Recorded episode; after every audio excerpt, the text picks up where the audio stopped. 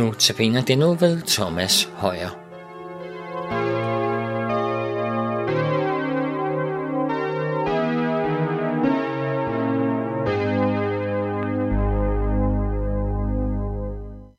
Velkommen til Notabene her i Københavns Nærradio. Mit navn det er Thomas Højer. I denne uge, i denne uges Notabene ser vi på øh, at være pilgrim i verden.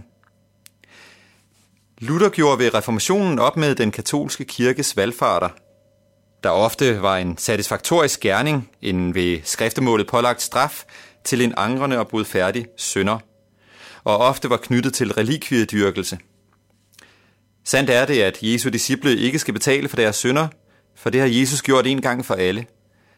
Sandt er det ligeledes, at Jesu disciple frelses ved at modtage ham i tro, ikke ved at tilbede hans eller andres jordiske rester.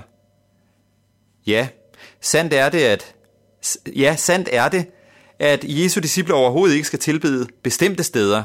Der kan opføres en kirkebygning på et hvert sted, og tilbedelsen kan lige så vel finde sted uden for kirkebygningen som indeni. Men det er ikke sandt, at en Jesu disciple ikke er en pilgrim i verden, og det var da heller ikke en del af Luthers opgør. En pilgrim er en rejsende, en der ikke har slået sig ned, men er undervejs. En pilgrim er ikke en nomade, hvis rejse er kredsformet og følger årstiderne og græsningsmulighederne, i det pilgrimens rejse er målrettet mod et bestemt sted. Selve rejsen kan dog sagtens have svinkeærner eller omveje alligevel, for tingene går jo som bekendt ikke altid efter planen. Og så er en pilgrim en, der rejser Guds rejse. Abraham var en pilgrim indtil ankomsten i Kanaans land, netop fordi han af Gud kaldtes til det forjættede land. Rejsen var altså ikke tvungen af verdens omstændigheder, ej heller var den selvvalgt. Den var lydighed mod Guds kald. Det kan vi læse om i det tolvte kapitel af første Mosebog. Herren sagde til Abraham: "Forlad dit land og din slægt og din fars hus, og drag til det land, jeg vil vise dig. Jeg vil gøre dig til et stort folk og velsigne dig. Jeg vil gøre dit navn stort, og du skal være en velsignelse. Jeg vil velsigne dem, der velsigner dig, og for den, der forbander dig, vil jeg forbande. I dig skal alle jordens slægter velsignes." Så drog Abraham afsted, sådan som Herren havde befalet ham, og Lot drog med ham. Abraham var femoghalvfjerds år, da han forlod Karan. Abraham tog sin kone Sarai og sin brorsøn Lot og al den rigdom, de havde samlet, og alle de folk, de havde skaffet sig i Karan, og begav sig på vej mod Kanaan, og de kom til Kanaan. Sådan lyder det i det første, i første Mosebog. Og nu tænker jeg så, om det også gælder for øh, dig. Om Herren på samme måde har sagt til dig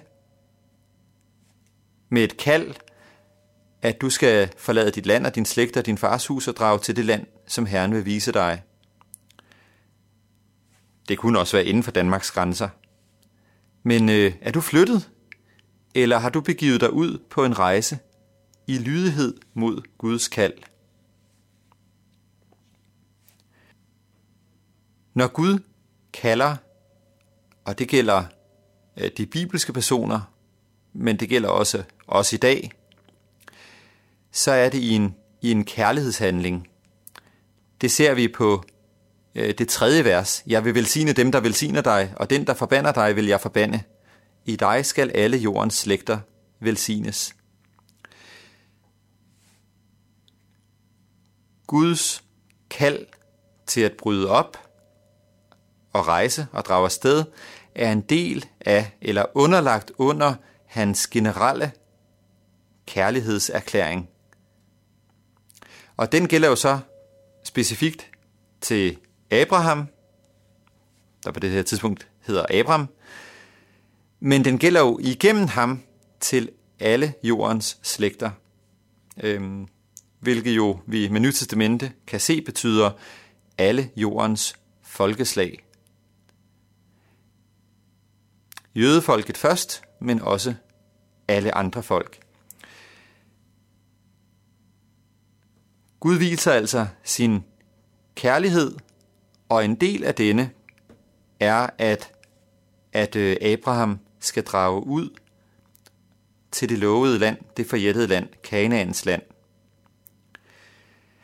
Og det tror jeg også sker for andre, øh, andre af de bibelske personligheder og andre mennesker i dag, at Gud som en kærlighedshandling kalder til at flytte eller tage på rejse.